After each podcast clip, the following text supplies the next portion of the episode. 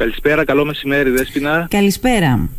Την καλησπέρα μου και στους ακροατές του σταθμού και ευχαριστώ πάρα πολύ για την πρόσκληση. Να σε καλά. Βαγγέλη μου, θέλω να ρωτήσω το εξής. Καταρχάς μας μπερδέψατε. Ομολογώ μας μπερδέψατε φέτος σε σχέση με το κομματικό κομμάτι, με το κομματικό μέρος της συζήτησης αλλά και της εξέλιξης των πραγμάτων. Έχει αλλάξει κάτι όσον αφορά τις τοπικές οργανώσεις?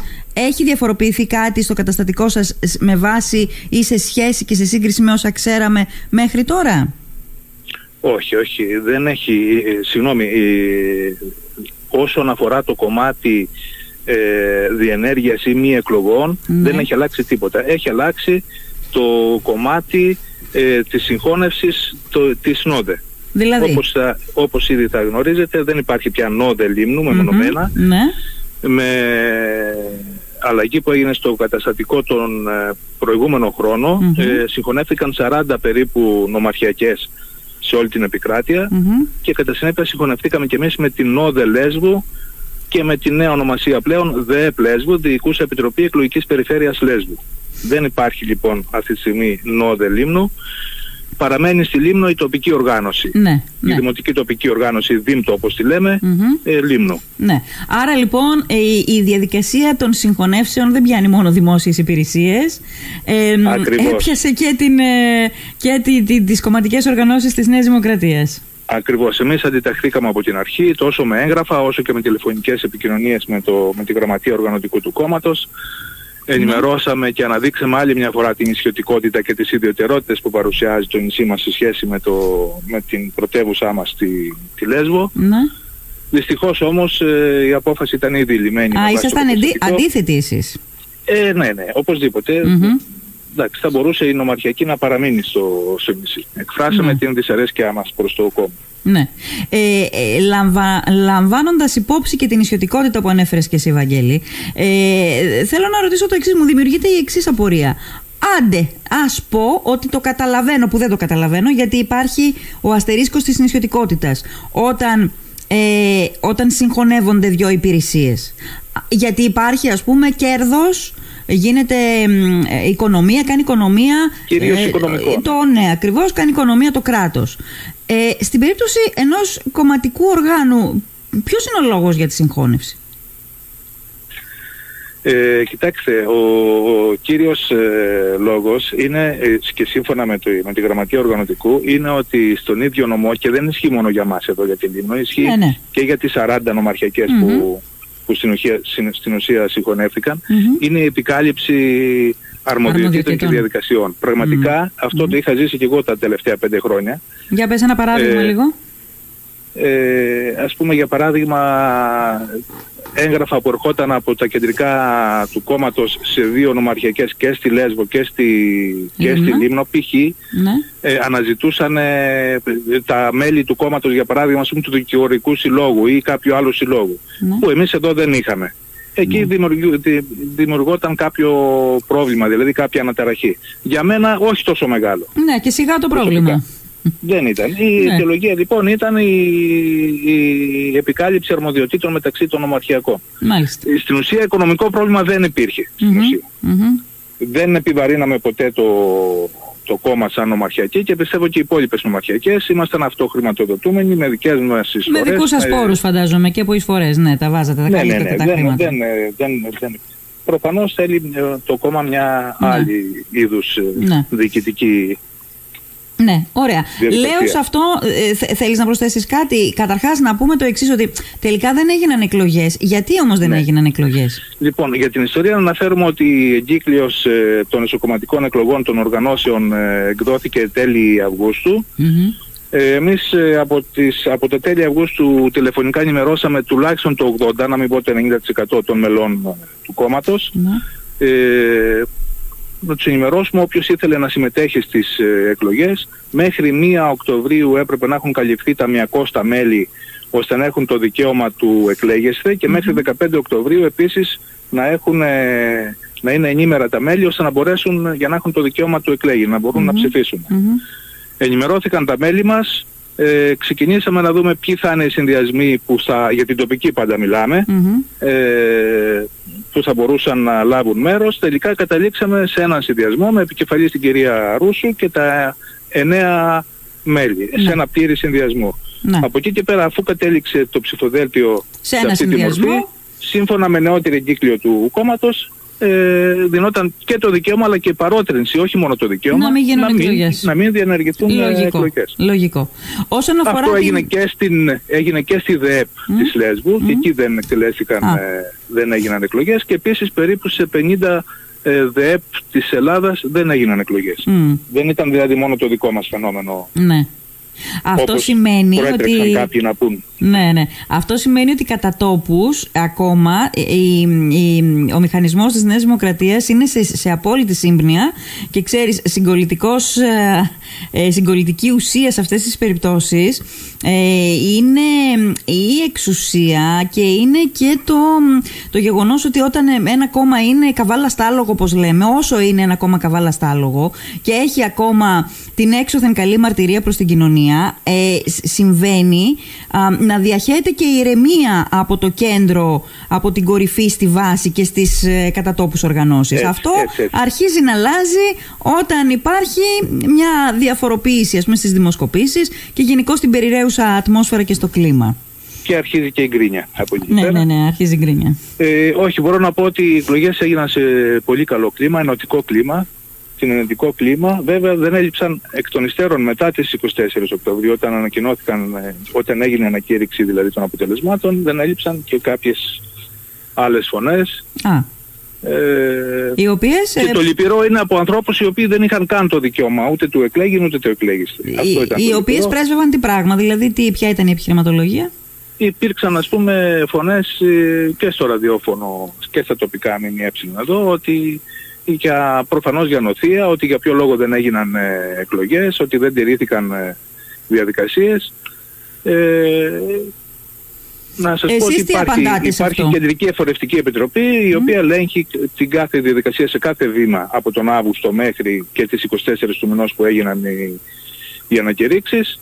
Μπορεί οποιοδήποτε έχει την παραμικρή αμφιβολία να ανατρέξει στην Εφορευτική Επιτροπή, να δει τα έντυπα, να δει τον τύπο και από εκεί και πέρα να πάρει τις απαντήσεις που χρειάζεται. Δεν χρειάζεται να βγαίνουμε στα ραδιόφωνα και να πετάμε χειροβομβίδες χωρίς να έχουμε ψάξει ή χωρίς να έχουμε ελέγξει τι λέμε. Ναι, ναι. Μάλιστα, δεν ξέρω... Ευτυχώς ήταν απομεμονωμένα άτομα, τα οποία σας είπα δεν είχαν καν το δικαίωμα ούτε εκλέγην ούτε εκλέγεστε. Ναι. Εντάξει. Το πρόβλημα υπάρχει όταν είναι πιο μαζικές οι φωνές της αντίδρασης. Εκεί υπάρχει πρόβλημα. Τώρα όταν είναι μεμονωμένα ίσως να εκφράζει και άλλο πράγμα. Θέλω να το αφήσουμε λίγο αυτό το κομμάτι, αν δεν έχεις Βαγγέλη να προσθέσεις κάτι άλλο, για να πάμε σε κάτι άλλο που νομίζω είναι έχει μεγαλύτερο ενδιαφέρον για τους ακροατές μας, και έχει να κάνει με το γεγονός ότι όταν είχατε την πρώτη σύσκεψη ήταν παρόντες και ο αντιπρόεδρος της Βουλής, ο βουλευτής της Νέας Δημοκρατίας στον νομό και αντιπρόεδρος της Βουλής, ο κύριος Αθανασίου. Ήταν επίσης και ο Γενικός Γραμματέας Αιγαίου και Νησιωτικής Πολιτικής, ο κύριος Μανώλης Κουτουλάκης. Και όσο οφείλετε, θέσατε κάποια πράγματα. Όπως είναι το ακτοπλοϊκό, μείζον θέμα, γιατί τώρα μπορεί να έχουμε Νοέμβριο, αλλά πολύ σύντομα θα έχουμε Μάρτιο και επίσης πολύ σύντομα θα είναι το καλοκαίρι μπροστά μας. Ακριβώς αυτό θίξαμε κι εμείς. Ναι. Μετά έχουμε την τιμή των καυσίμων που είναι στο Θεό. Οι τιμές των καυσίμων στη Λίμνο. Και να μας πεις εσύ και τι άλλα θέματα θίξατε και κυρίως τι απαντήσεις πήρατε. Ναι. Μέσα στο πλαίσιο λοιπόν αυτό που προαναφέραμε πριν, την Παρασκευή 29 Οκτωβρίου έγινε η πρώτη συνεδρίαση της ΔΕΠ Λέσβου. Ξέχασα να σας πω ότι στην ΔΕΠ Λέσβου συμμετέχουμε και 2 μέλη από τη Λίμνο. Είμαι εγώ και ο κύριος Καφαλτής Αλέξανδρος. Έγινε διαδικτυακή συνεδρίαση. Είχαμε την τύχη στη συνεδρίαση να βρίσκεται και ο αντιπρόεδρος της Βουλής και βουλευτής του νομού Λέσβου, κύριος Αθανασίου, αλλά κυρίως ο κύριος Κουτουλάκης, ο Γενικός Γραμματέας Νησιωτικής Πολιτικής και Αιγαίου.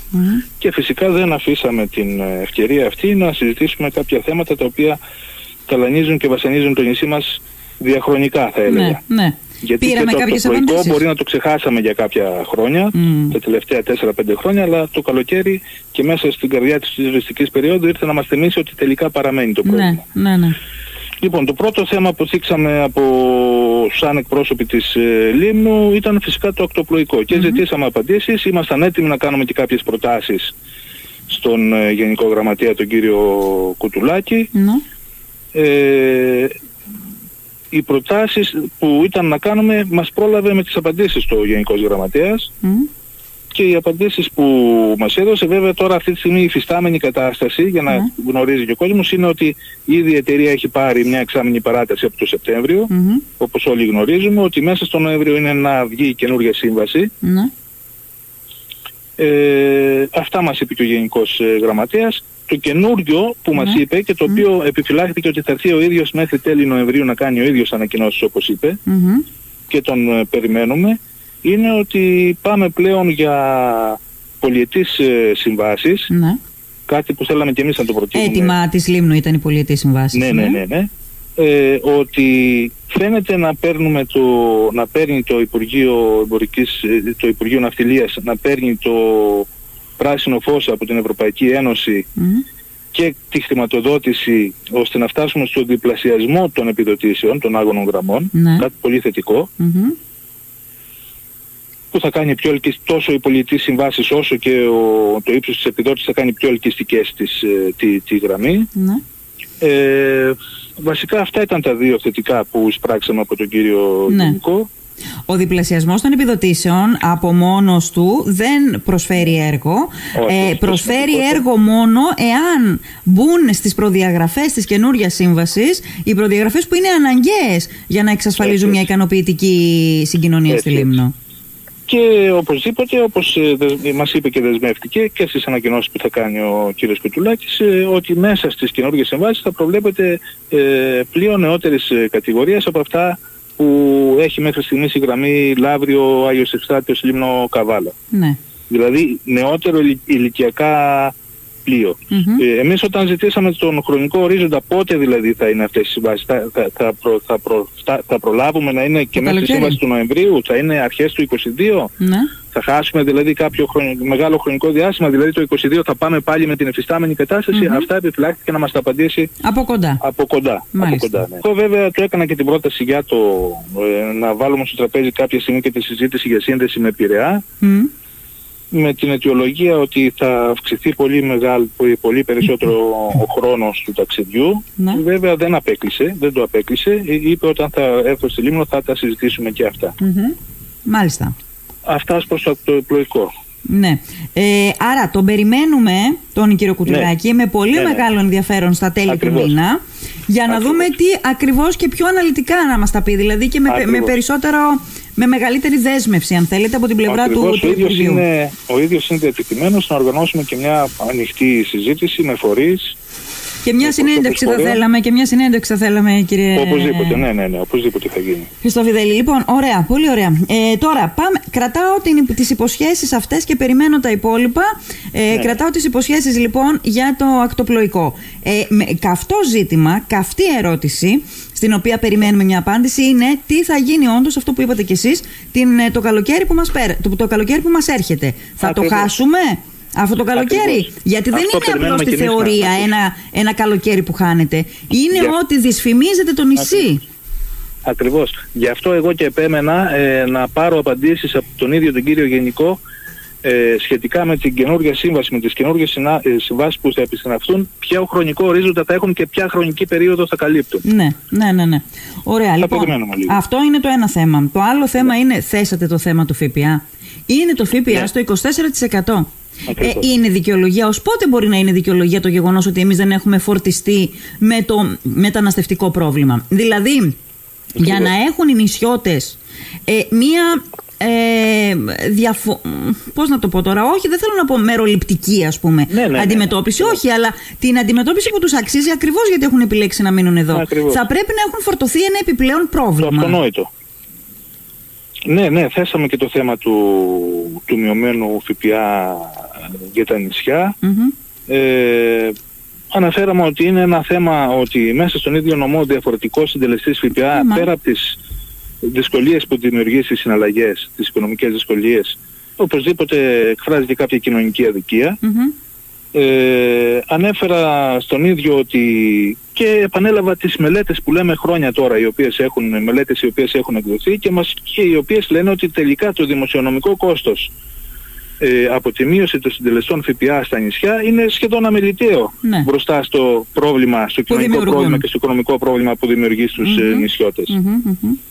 Εκεί βέβαια το ανέφερα και τη δήλωση που έκανε ο Γενικός Γραμματέας Οικονομικής Πολιτικής, που βρέθηκε πρόσφατα στο νησί μας, Κουλοχέρης, που ήταν την 28 Οκτωβρίου στο νησί μας, ο οποίος σχεδόν απέκλεισε λέγοντας ότι δεν υπάρχει σχεδιασμό για κάτι τέτοιο. Και βέβαια επαναφέραμε και δηλώσαμε εμείς ότι μήπως τώρα είναι ευκαιρία και λόγω της κρίσης των ανατιμήσεων που υπάρχει διεθνώς και που ήδη η Ευρωπαϊκή Ένωση, ξέρουμε ότι είναι φυσικά μνημονιακή υποχρέωση η αύξηση των συντελεστών ΦΠΑ, αλλά μήπως τώρα που και η Ευρωπαϊκή Ένωση έδωσε το OK για μείωση σε συγκεκριμένα προϊόντα κάποιων συντελεστών ΦΠΑ, μήπως είναι ευκαιρία να επαναφέρουμε πάλι το θέμα της μείωσης των συντελεστών ΦΠΑ στα επίπεδα στα οποία υπήρχαν στα προηγούμενα. Να σας πω κάτι, κύριε Χριστοφιδέλη. Είναι μνημονιακή υπόσχεση, μνημονιακή δέσμευση, ας το πούμε έτσι. Όμως, όλες οι μνημονιακές δεσμεύσεις επαναδιαπραγματεύονται κάποια στιγμή. Αυτό και η ελληνική κυβέρνηση έχει δείξει ότι επειδή κάνει πολιτική η οποία λαμβάνει τα εύσημα από την Ευρωπαϊκή Ένωση, νομίζω ότι δεν του έχει δώσει ιδιαίτερη αξία αυτού του θέματος. Δηλαδή, νομίζω ότι δεν το έχει προτάξει. Αν το προέτασε, θα έβρισκε και την επιχειρηματολογία να το πλαισιώσει ως αίτημα. Εγώ γι' αυτό έθεσα και αυτό το θέμα στην πρώτη συνεδρίαση. Είναι ένα θέμα το οποίο στην ουσία έχει παροπλιστεί, έχει ξεχαστεί και μετά από τις δηλώσεις και του κυρίου Κουλοχέρη ότι δεν υπάρχει σχεδιασμός του Υπουργείου, μα γι' αυτό ακριβώς το έθεσα το θέμα, γιατί θεωρώ ότι αυτή τη στιγμή είναι και η κατάλληλη εποχή για να ξαναπέσει το τραπέζι και να το ξαναεπαναδιαπραγματευτούμε. Και να ξαναφρεσκαριστεί η μνήμη της ελληνικής κυβέρνησης, γιατί ξαναλέω, είναι πάρα πολλά τα πράγματα τα οποία διαχειρίζεται, το ξέρω, το αντιλαμβάνομαι, αλλά κάποια στιγμή να ενσκύψει λίγο για το ζήτημα αυτό πάλι, διότι υπάρχει ένας νησιωτικός πληθυσμός ο οποίος είναι κρίμα να πιστεύει σε μια νησιωτικότητα η οποία υποτίθεται είναι συνταγματικά κατοχυρωμένη. Πρακτικά όμως δεν είναι καθόλου κατοχυρωμένη η νησιωτικότητα. Δυστυχώς το ζούμε καθημερινά εδώ στο νησί μας. Εμείς που ζούμε μόνιμα εδώ ξέρουμε και τι συμβαίνει. Εσείς που έχετε τα μέσα λοιπόν στην κυβέρνηση, νομίζω ότι πρέπει να τους το θυμίζετε πυκνά συχνά. Να μην αφήνετε να ξεχαστεί το ζήτημα. Ναι. Πάμε... Θα το επαναφέρουμε αρκετά συχνά το θέμα του ΦΠΑ. Ναι. Καύσιμα. Στο Θεό. Καύσιμα. Στο Θέσαμε Θεό και το θέμα των καυσίμων. Θέσαμε και το θέμα των καυσίμων. Και δεν μπορώ να σας περιγράψω, όταν εγώ ανέφερα στον κύριο Γενικό, ο κύριος Αθανασίου τα γνωρίζει βέβαια, έρχεται συχνά στο νησί, ότι αυτή τη στιγμή το πετρέλαιο θέρμανσης βρίσκεται στο πάνω από 1,30 και η αμόλυβδη πάνω από το 2 ευρώ. Η αντίδραση ποια ήταν? Σοκαρίστηκε. Απλά. Και όχι μόνο ο Γενικός και οι υπόλοιποι συνάδελφοι της Λέσβου. Σχεδόν δεν μπορούσαν να το πιστέψουν ότι το πετρέλαιο θέρμανσης στη Λίμνη έχει φτάσει το 1,32. Λοιπόν, εκεί έγινε μια συζήτηση να δούμε πώς θα μπορέσουμε να βρούμε κάποιο τρόπο, τι μπορεί να γίνει στο κάτω-κάτω. Εκεί έγινε ήρθε ως παράδειγμα οι δεξαμενές καυσίμων οι οποίες υπάρχουν στο νησί της Λέσβου και οι οποίες πραγματικά μειώνουν το κόστος μεταφοράς και γι' αυτό έχουμε γύρω στα 15 λεπτά με την Ιτιλίνη και γενικότερα με τη Λέσβο. Εγώ έθεσα το θέμα στο Γενικό και στον κύριο Αθανασίου να βρούμε έναν τρόπο τι θα γίνει με δεξαμενές καυσίμου στη Λίμνο. Δηλαδή το έχουμε ξανασυζητήσει αυτό το θέμα και παλιότερα. Προφανώς είναι και οι ποσότητες μικρές και δεν υπάρχει ενδιαφέρον από κάποιο ιδιώτη, από ό,τι καταλαβαίνω, να ξεκινήσει μια τέτοια οικονομική δραστηριότητα. Και έθεσα λοιπόν το θέμα, απλά, πολύ απλά, και είπα να καθίσουμε να συζητήσουμε τι μπορεί να γίνει από την περιφέρεια, τι μπορεί να γίνει από το Δήμο. Υπάρχει δυνατότητα να ερευνήσουμε αν μπορεί κάτι να κάνει ο Δήμος. Μην παρεξηγηθώ όμως, μην βγούμε αύριο και λέμε ότι ο Δήμος θα κάνει δεξαμενές. Ήταν θέμα, ήταν πρόταση δική μου προς τα μέλη της ΔΕΠ και προς τον Γενικό και στον κύριο Θανασίου, τον βουλευτή του νομού, να καθίσουμε να κάνουμε μια τέτοια κουβέντα. ναι, να διερευνήσουμε τι μπορεί να γίνει. Μπορεί κάποιος να μπει μπροστά και να ξεκινήσει να φτιάξουμε κάποιες αποθηκευτικές δεξαμενές καυσίμων ώστε να μπορέσουμε να ρίξουμε την τιμή. Ναι. Νομίζω εκεί ότι έμεινε, αυτό που χρειάζεται. Πήρα την απάντηση ότι θα το εξετάσουν το θέμα και ότι θα έχουμε και κάποιες σχετικές απαντήσεις αν μπορεί να γίνει κάτι για το θέμα. Νομίζω ότι χρειάζεται να ψαχτεί αυτό το θέμα, γιατί αν είναι δυνατόν, εγώ το θυμάμαι πριν από καμιά 25 ετία συζητάγαμε πάλι το ίδιο πρόβλημα. Δεν μπορεί να έχουν περάσει 25 χρόνια και να μην έχουμε, βρει λύση σε αυτό το ζήτημα. Μα αυτό προσπαθήσαμε να τους τονίσουμε, ότι η άνοδος, οι τιμές αυτές που αναφέρουμε για τα καύσιμα δεν έχουν να κάνουν με τις πρόσφατες ανατιμήσεις. Είναι διαχρονικό το πρόβλημα τα τελευταία 20-30 χρόνια. Πάντα είναι φωτιά και λαύρα οι τιμές στη Λίμνο, όπως και να είναι διαμορφωμένες οι τιμές στην υπόλοιπη Ελλάδα. Οπότε πραγματικά το θέμα της αποθήκευσης καυσίμων θα έλυνε το πρόβλημα. Δεν μπορώ να πιστέψω ότι 25 χρόνια δεν μπορούμε να βρούμε λύση στην κατασκευή των δεξαμένων. Εδώ είπε κάτι Εδώ πήρα την απάντηση από τον κύριο Αθανασίου ότι πολύ καλή πρόταση, να ελέγξουμε το θέμα του Δήμου της Περιφέρειας. Τι μπορεί να γίνει και με ποια μορφή μπορεί να γίνει κάτι. Να χρηματοδοτηθεί τουλάχιστον μια μελέτη, να γίνει μια έρευνα τι θα μπορούσε να γίνει, πώς θα μπορούσε να ξεκινήσει κάτι τέτοιο. Εφόσον αποκλείσαμε το ενδεχόμενο, ας πούμε, να ασχοληθεί κάποιος ιδιώτης. Ναι.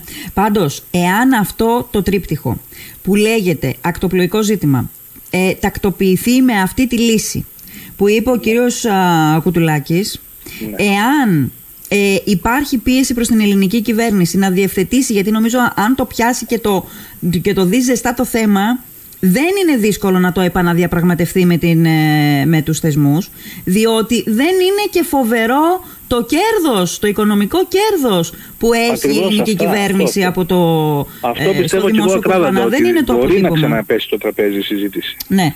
Αυτό είναι το δεύτερο. Και αν βρούμε λύση στο θέμα των καυσίμων και στις αστρονομικές τιμές, που ο κόσμος ζαλίζεται όταν βλέπει το ταμπλό των πρατηρίων υγρών καυσίμων, νομίζω ότι θα έχουμε λύσει τρία από τα σοβαρότερα προβλήματα που μας απασχολούν αυτή τη στιγμή. Οπότε και εσείς. Και βασανίζουν το κόσμο του νησιού. Μην το βγάλετε από την ημερήσια διάταξη της πίεσής σας. Μήπως καταφέρουμε κάτι. Δεν θα το βγάλουμε, όχι. Δεν υπάρχει περίπτωση να το βγάλουμε, γιατί και εγώ πιστεύω, σας είπα, ότι και τα τρία θέματα, αν τεθούν σωστά και το παλέψουμε, ίσως να βρούμε κάποιες λύσεις. Ναι. Τώρα με το μεταφορικό ισοδύναμο τι γίνεται, δηλαδή ισχύει στην πράξη, δίνονται τα χρήματα, τι γίνεται με αυτό, έχουμε κάποια εικόνα? Υπάρχουν και κάποιες διαμαρτυρίες κάποιων ανθρώπων οι οποίοι λένε ότι δεν εισπράττουν. Δεν μπορώ να καταλάβω τι γίνεται εκεί. Η πλατφόρμα είναι ανοιχτή, μπορεί ο καθένας να μπαίνει να ενημερώνει τα στοιχεία του και τα σχετικά του, αλλά δεν ξέρω όμως ακριβώς, δεν έχω... Ναι, δεν το έχω χάσει και εγώ λίγο αυτό το θέμα, αλλά επειδή και εγώ έχω κάποιες διαμαρτυρίες, να το δούμε λίγο. Δεν το θέσαμε αυτό το θέμα, γιατί ήταν πολλά τα άλλα τρία θέματα που θέσαμε. Τώρα στην επόμενη συνεδρίαση είναι στην ημερήσια διάταξη, θα το βάλουμε και αυτό το θέμα. Ωραία. Για το μεταφορικό ισοδύναμο. Ωραία. Λοιπόν, αυτά νομίζω. Περιμένουμε τον κύριο Κουτουλάκη να έρθει στη Λίμνο. Έχουμε πολλές ερωτήσεις και θέλουμε σε σημαντικά ζητήματα απαντήσεις. Ακριβώς. Κύριε Χριστοφιδέλη μου, σας ευχαριστώ πάρα πολύ. Ευχαριστώ και εγώ, κύριε Βασιλιάδου. Να είστε καλά. Γεια σας.